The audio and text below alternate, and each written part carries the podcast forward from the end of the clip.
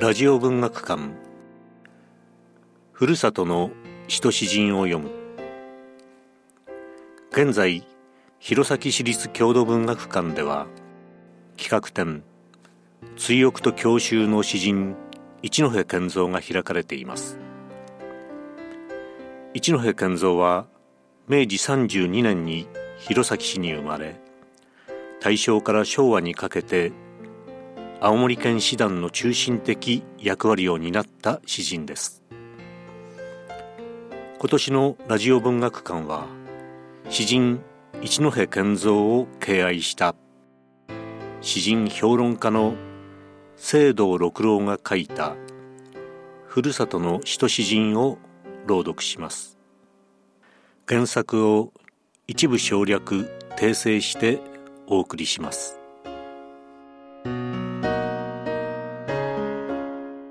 今日は第23回。小山正隆雪つぶてを朗読します。どうぞお聞きください。小山正隆雪つぶて。悲しいことなんかありゃしない。恋しいことなんかあるものか。そう思いながらもあなたの優しい返事を待っていた。眩しいような雪の朝路傍で僕は佇んでいた。僕の後ろを馬車が通って僕の後ろを人が通った。でも閉ざされたままの白い2階の窓だった。強烈なものを信じ自分はいいのだと思いながら昨夜までの温かいあなたの眼差しと声をそのまま。僕はその時も待っていた。明るい日はキラキラキラ輝いて鋭く風がかすめて過ぎた。閉ざされたままの2階の窓。僕は雪つぶてを作っていきなりドスンと投げつけた。粉々の窓僕は逃げた。そうしてあなたを諦めた。弘前とゆかりのある詩人ということで小山正隆の名を知ったのは終戦直後である。そして詩集「雪つぶて」を探し求めて何十年と経ってしまった。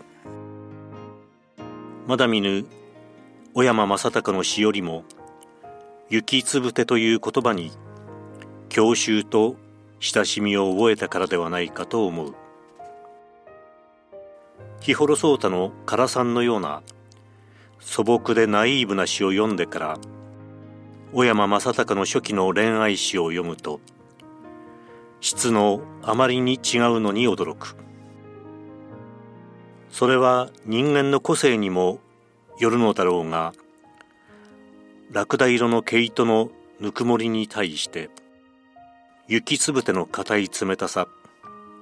この対比だけでも後者は都会人のものでそれなりの劇場が秘められている。境外においても日幌草太には高い学歴はなく恵まれない貧しい一青年で終わったのに対して小山正隆は全てが反対である。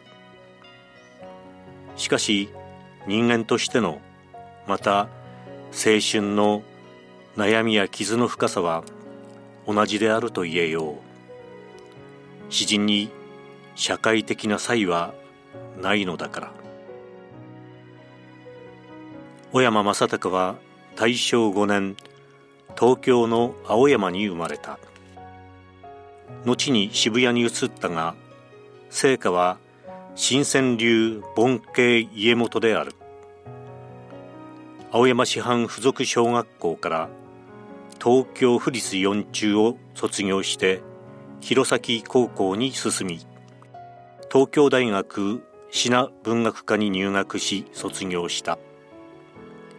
すべて旧世時代のエリートコースを歩んでいる。しかしなぜ東北の果て弘前という遠いところで学ぶことになったのか。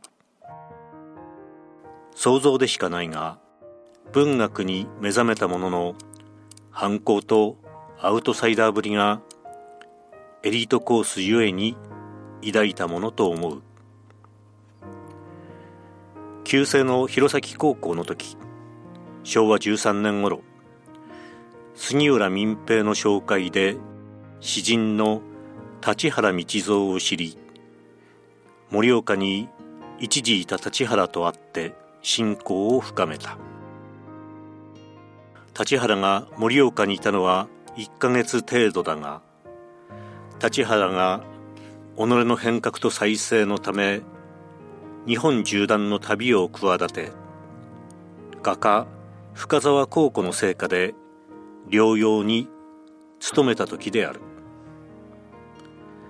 小山正隆は弘前から盛岡へ訪ね以後信仰を深め更新も続けられた。同じ愛に悩む先輩と後輩。小山正隆は弘前に6年いて東京に戻った。